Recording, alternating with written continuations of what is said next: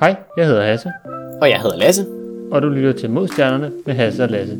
Det her podcastet, hvor to rumnørder snakker om nyheder inden for rumfart, astronomi og alt det imellem. Så Lasse, hvad skal vi snakke om i dag? Jamen Hasse, jeg tænker, noget af det første, vi kan snakke om i dag, det er, at man nu har, har målt Mars' indre en smule mere præcist, end man havde tidligere. Uh, Ja, så, øh, så lige pt. Vi har jo snakket en hel del omkring Curiosity og den nye, nye rover her, Perseverance, hvordan de ligesom kører rundt og, og tager en masse prøver og sådan noget. Men man skal jo ikke glemme InSight, NASA's lille stationære lander, som, øh, som står på Mars' overflade og, og måler seismisk aktivitet.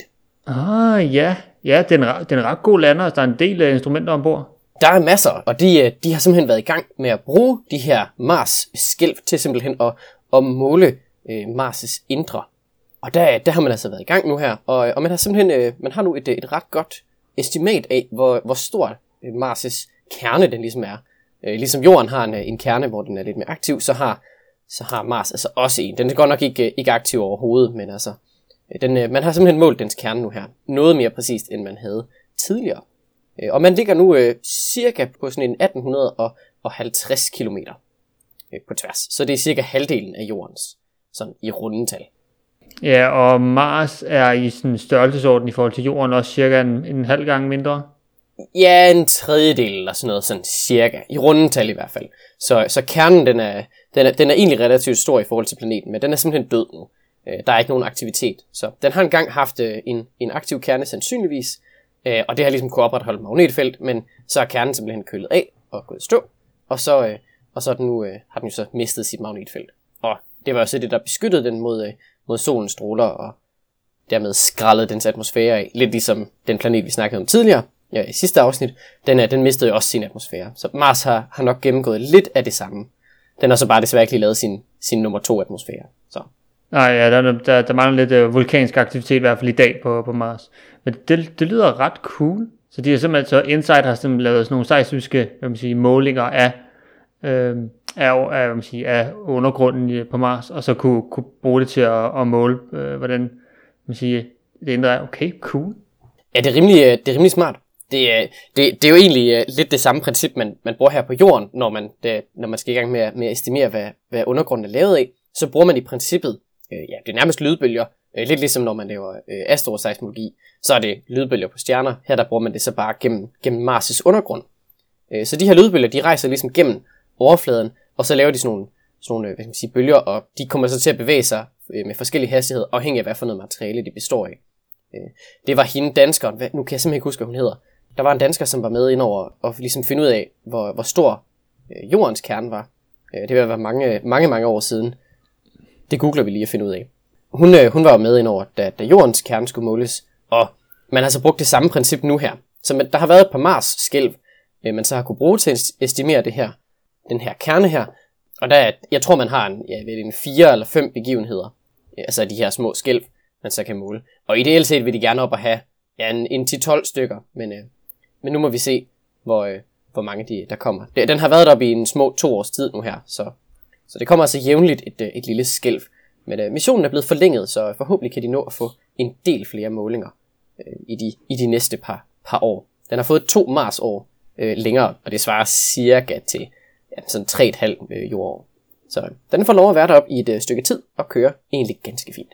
Ja, det er jo altså, det er vildt igen, at man kan bygge sådan noget, som, hvor man tænker, at det skal holde i x antal år, og så lige får det to år ekstra, sådan lige øh, i forlængelse, og alting bare kører. Det, der er vildt.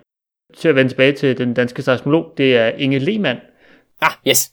Ja, hun brugte det samme princip med de her stående bølger, øh, ved simpelthen at måle på jordskæl, så kan man sige noget om, hvad, hvad undergrunden består af. Det her med, at kernen jo så er, er en smule, den, den er en smule større, end det man tidligere havde, øh, havde regnet med. Øh, og det, øh, det betyder så, så også, at, at den må så, hvis man sige, være noget mindre dens, altså have noget lavere tæthed, end man egentlig regnede med. Så det kan være, at der er noget oxygen og nogle andre sådan, øh, silikater, den slags i, som ligesom kan, kan, kan gøre noget af den her kerne op, altså ligesom stå for, for den, den andel af, af kernen. Så øh, den er sådan en lille smule større, end man regnede med. Men øh, man er nu øh, nede på en usikkerhed på cirka en 50 km. Okay, det er... Og det bliver bare mere og mere præcist, jo, øh, jo, jo flere målinger vi får. Så øh, Ja, det lyder helt vildt 50 km, altså i forhold til, at man har en, det er en planet, vi måler på, altså inde i en planet, så er 50 km øh, vildt godt. er det rimelig, øh, rimelig præcist, men altså, det er heller ikke sådan øh, vanvittigt kompliceret. Okay, det er selvfølgelig lidt kompliceret. Men altså, øh, med, med så avanceret udstyr, som man har med her, så er det altså ganske, ganske medgørligt at, at finde ud af. Så, øh.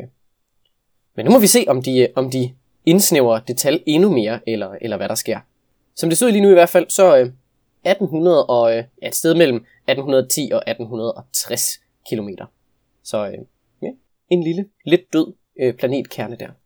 Og, og fra øh, en planet til en anden tilbage på jorden, øh, så har, jeg vil, måske kan du huske, vi snakkede om det for et par afsnit siden omkring øh, SLS's. Oh ja, Space Launch System. Lige præcis. Det, den er blevet, de, øh, de skulle have sådan et green run, hvor de, øh, de havde holdt hele sådan første stadiet nede, tændt motorerne, og så skulle de lige øh, brænde i cirka en 8 minutters tid. Og så øh, for ligesom at teste, at alting fungerede, ligesom at simulere en opsendelse op gennem atmosfæren. Og øh, det gik ikke så godt første gang. Ja, nej, nej, første gang der var noget med, at det, det ikke helt spillede. Der kørte den med 8 sekunder eller et eller andet. Øh, ja, det var lige omkring, øh, lige omkring minut, lige over et minut, jeg tror minut og 8, det er nok det, du kan huske. Ja. ja øh, så øh, ikke helt 8 minutter, hvis vi kan sige sådan. Nej. Men nu, øh, nu prøvede de lige her forleden og kørte det hele igen, og fik kørt de her 8 minutter, som de skulle. Så det er super godt og dejligt at se. Det bliver også lidt, lidt presset på tid, øh, fordi der er jo netop det, som vi snakker om. Altså ideen er, at man skal have sendt den SLS, øh, i hvert fald op i, i, i år, og øh, grunden til det, det er, at på de her solid rocket boosters, der sidder på, på siden af SLS, øh, de er allerede blevet produceret, og de har sådan en udløbsdato, for at man kan garantere øh, effektiviteten, og at de, de holder. Okay, altså er det sådan en sikkerhedsting, eller er det fordi, at hvis du lader dem stå længe nok, så reagerer raketbrændstoffet med et eller andet, eller hvad er vi ude i?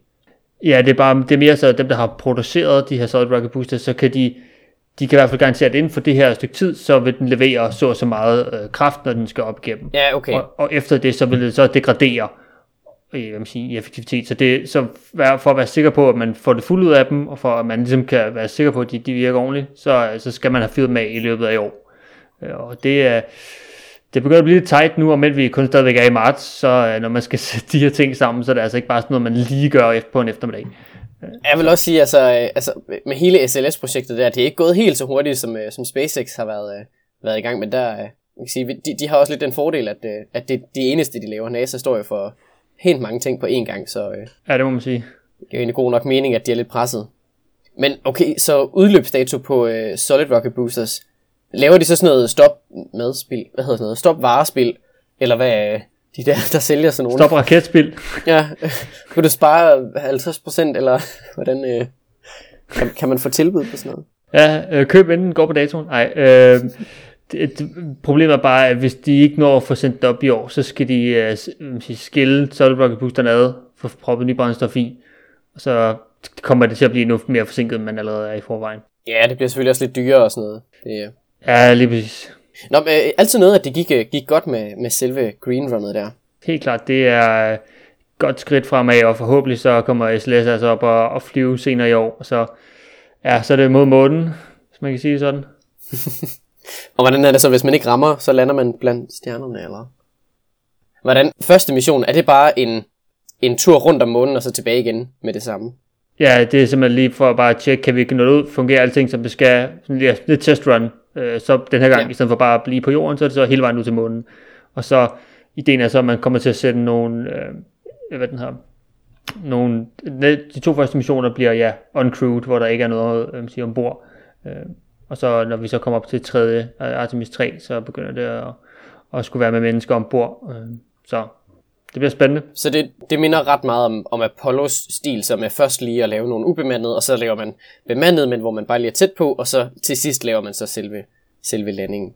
Lige præcis. Det, øh, det kunne godt lyde som, øh, som noget af det samme. Øh, fra jorden, og så øh, hen til igen den røde planet, hvor vi lige har været, Ingenuity, den er, den er simpelthen øh, nu ude i den, øh, i den fri luft, hvis man kan kalde det det.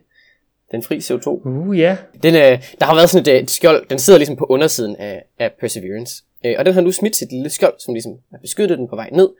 og det, det er gået fint. Den har sådan nogle, ja, sådan nogle clasps, som sådan holder det der skjold fast, som så ligesom er sprunget af, og så er skjoldet røget ned på jorden. Så nu er, er Ingenuity altså i den, i den fri luft. Den er stadigvæk ikke, hvad skal man sige, ladt op og hvad skal man sige, lagt på jorden, så den er klar. Men, øh, men den er så, øh, den er så ved at, at blive gjort klar nu her. De forventer en, en gang i april, at de kan komme til at få lov at, at lege lidt med den. Nu må vi se, om, øh, om den så får, får lov at flyve, alt det den nu skal, men øh, hvis alt går godt, så, øh, så bliver det altså her i april, vi får lov at se øh, første gang, man bruger aerodynamik til at, at flyve på en anden planet. Det bliver så lidt, øh, lidt vildt. Ja, jeg så sådan en, øh, en video af, hvordan de testede den her nede på jorden og i deres store laboratorier, hvor øh, ja, den her man sige, ja, skjold eller lille dæksel her, det ligesom bliver tabt, og så kører øh, Perseverance lige lidt frem, så, og så folder øh, benene på Ingenuity sig sådan ud under, og så taber det den, og den der, uff, der man lige ser, hvordan den bliver selvfølgelig tabt sådan noget 20 cm ned på en platform, der er stabil og muligt, men man ser lige to forskere, der sidder i baggrunden, og jeg kunne forestille mig, at det lige holder vejret, mens det lige uh, falder ned, og det alting lander fint og sådan noget. Lige for at teste, at alting virker, inden man sætter den til Mars mere. Det, det bliver vildt, ja. vildt at se. Det, det er lidt ligesom, når man tester øh, antennerne på en satellit, at de rent faktisk kan, kan folde sig ud. Det er en af de der få mission critical uh, ting, hvor at hvis den del ikke virker, så virker missionen ikke. Det er, det er lidt det samme her. Hvis, hvis den ikke rent faktisk gider at folde sig ud af landen, altså sådan stå på jorden ordentligt, så er den mission bare helt uh, fuldstændig umulig. Ja, det bliver lidt opbak. Ja, det er... Uh, held og lykke med at lette en helikopter, der ligger nede i hvert fald. Det, uh, det bliver lidt tricky. Ja, og man, der er ikke lige sådan en, øh, uh, jeg sige, sådan en gribearm, man lige kan fra, fra, fra Percy af, hvor man lige kan ud og lige, lige løfte den op, og lige vende den om på den rigtige side. Sådan, så afsted med dig. Det, det, det, vil være, det vil nok være den vildeste engineering lavet på en anden planet. Ja, altså man kan sige, at de har jo før lavet sådan et, et stunt, hvor de brugte øh, sådan en graveklo til at, at banke noget på plads og sådan noget med, med Curiosity. Så altså, øh, man kan hurtigt komme på nogle små fixes, men de var jo også, de var nødt til at, altså de ville jo gerne tage billeder af den der, det der skjold blev tabt, så der brugte de jo øh, Sherlock-kameraet til lige at, og sådan filme ned bagved. Det, det sidder jo på enden af den der robotarm, så det kan de jo lige sådan, øh, ja, pege ned under, øh, så de kan se undervognen. Og så kunne de jo lige øh, tage billeder af, at den der, den så blev smidt, for ligesom at bekræfte, at det, at det hele gik, som det nu skulle. Nu må vi se, forhåbentlig inden for de næste par uger, der har vi altså øh, helikopter på Mars. Det lyder vanvittigt. Og øh, blinde i solsystemet, så skal vi lige en tand længere ud til Jupiter, fordi i den her uge har jeg læst et sjovt artikel, hvor der er nogen, der har kigget på vinde i stratosfæren på Jupiter. Okay, ja. Ja, de, de er sådan lidt lavere dele af, af Jupiters atmosfære, ikke de allerlaveste, men sådan lidt lavere nede, øh, hvor der er et, et forskerhold, som har brugt ALMA, øh, som er det her øh, sådan stor sådan samling af teleskoper, som man sådan kan bruge sammen hvor han har brugt i alt 42 antenner, hvilket lyder, altså, det er sådan noget fuldstændig vanvittigt i mine øjne. Øh, og så øh, har de brugt lige lidt over 20 minutters observationer af Jupiter. Det er simpelthen alt, der skal til. Øh, hvor man så har lavet, sige, de her antenner har man så brugt til øh, at lave sådan 39 forskellige pointings, som man sådan i princippet på en måde har taget et, et billede, hvis man kan sige det sådan, 39 gange, og så samlet det til sådan en mosaik, hvis man kan sige det sådan. Og, og det, det har været et ret godt kun med, med, med 20 minutters øh, observationer. Okay, men de har simpelthen, så ved at bruge hvad, mikrobølger, har de kunne måle hastigheden på, på Jupiter, eller hvordan? Altså vindhastigheden? Ja, ja, ideen er så, at man har øh, kigget på to forskellige stoffer, HCN, så det er et molekyl, som er hydrocyanide, hydrogencyanid, og så øh, øh koldioxid, øh, kul, monoxid, så ja, CO. Øh, og det er netop på grund af, at de her to stoffer kommer fra en komet, som ramte Jupiter tilbage i 94. Uh, øh, Shoemaker Levi, var det ikke den? Lige præcis. Uh, SL er den også bare blevet forkortet, SL9. Så den, uh, den har simpelthen sådan efterladt nogle, uh, nogle stoffer i Jupiters uh, atmosfære. Og det er så de her stærke linjer fra de her to stoffer, som man så kigger efter, til ligesom at, at, at, at sige, kigge i den her stratosfære, hvordan hvad man sige, hastigheden så er, fordi det, der er ikke sådan lige et, et klart pejlemærke, man normalt kan bruge til ligesom at måle hastigheden, fordi hvad man siger, Jupiter i sig selv roterer, og dermed så har generelt sådan alt lys derfra, der nu rammer øh, hvad man siger, Jupiter tilbage på os, der har ligesom sådan en, en hastighed i, i rotationen.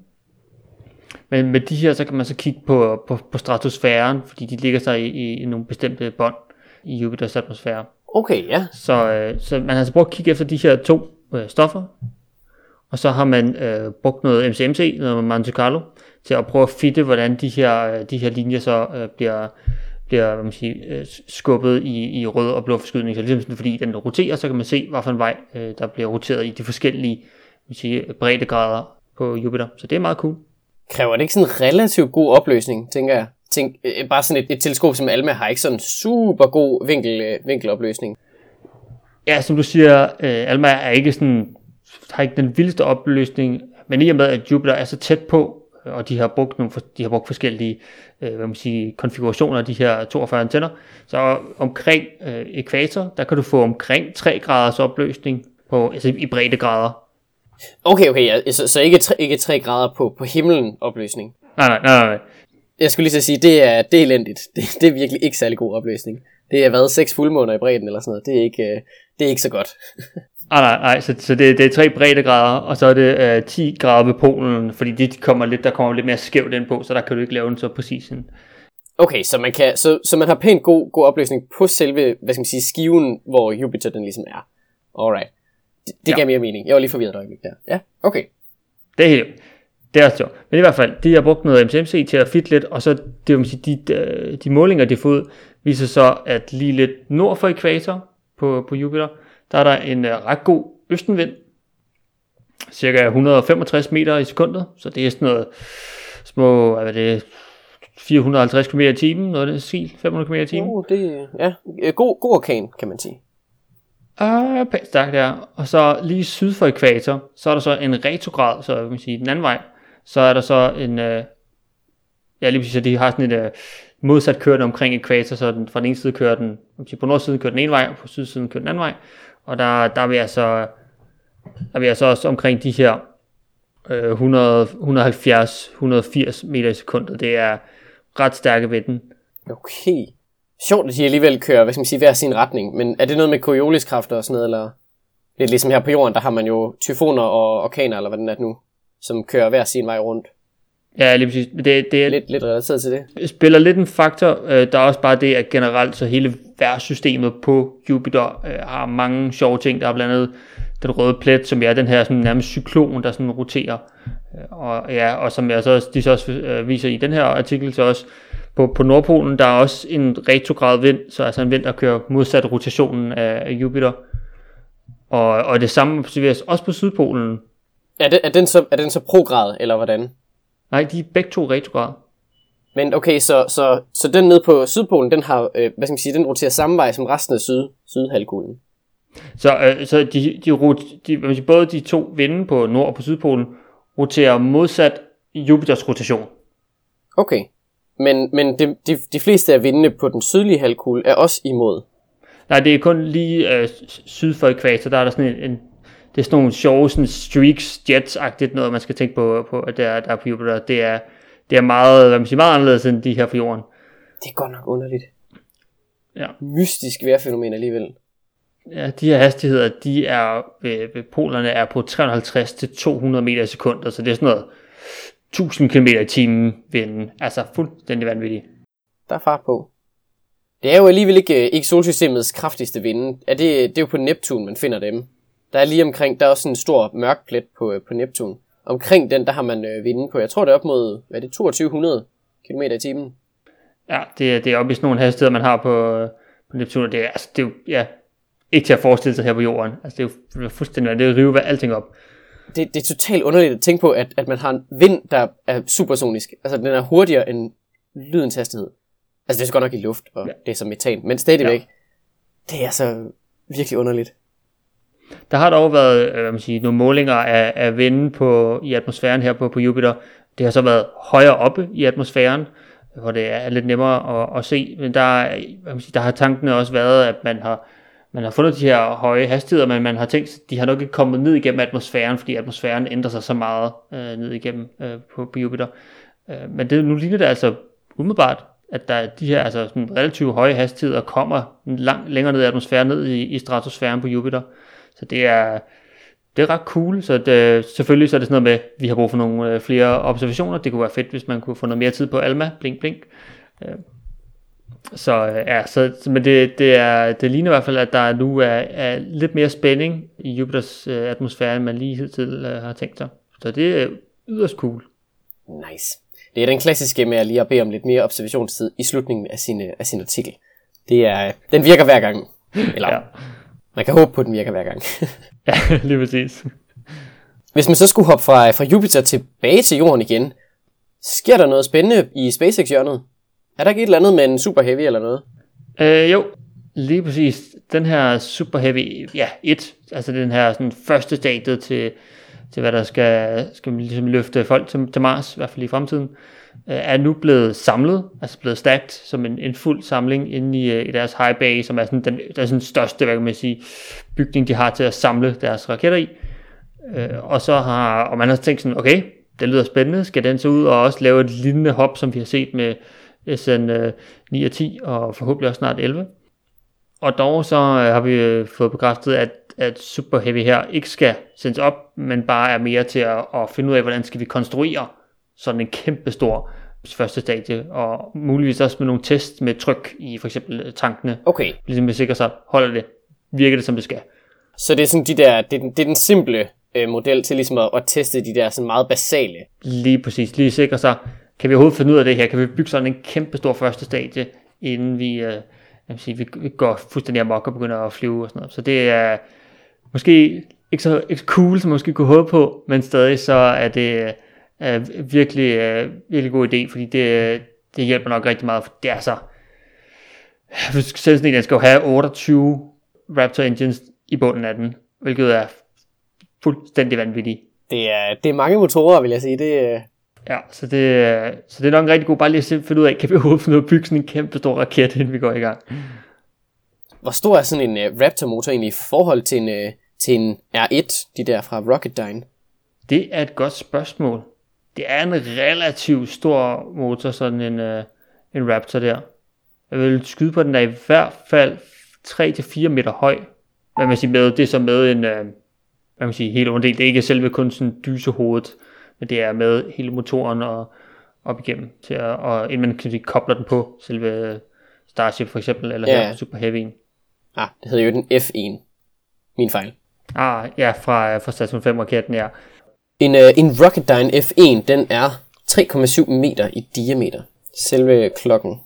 Ja, og hvor en, en Raptor er lige godt en, en meter 30. Ja, okay. Så det er, altså en, en F1 er jo en kæmpe stor en. Men det er også det, der sad jo sad fem under sådan en Saturn 5 raket der, og der kommer til at sidde, ja, 28 af de her Raptors under en, uh, det er alligevel rimelig ekstremt. Men øh, det, det skal jo også kunne, øh, kunne bringe hele, hele multiausen ud i, i rummet, så det, øh, det giver god mening at have rigeligt med, øh, rigeligt med motor med. Ja. Jeg tror ikke, der var så meget mere for denne her uge. Tusind tak, fordi I lyttede med i den her uge. Hvis du har ris, ros, ting vi skal snakke om, gode spørgsmål om raketmotorer eller andet godt, så kan du altid sende os en mail på modstjernerne gmail.com Husk, du kan følge os på Instagram, og selvfølgelig følge podcastet på din yndlingspodcast tjeneste. Vi snakkes ved i næste uge.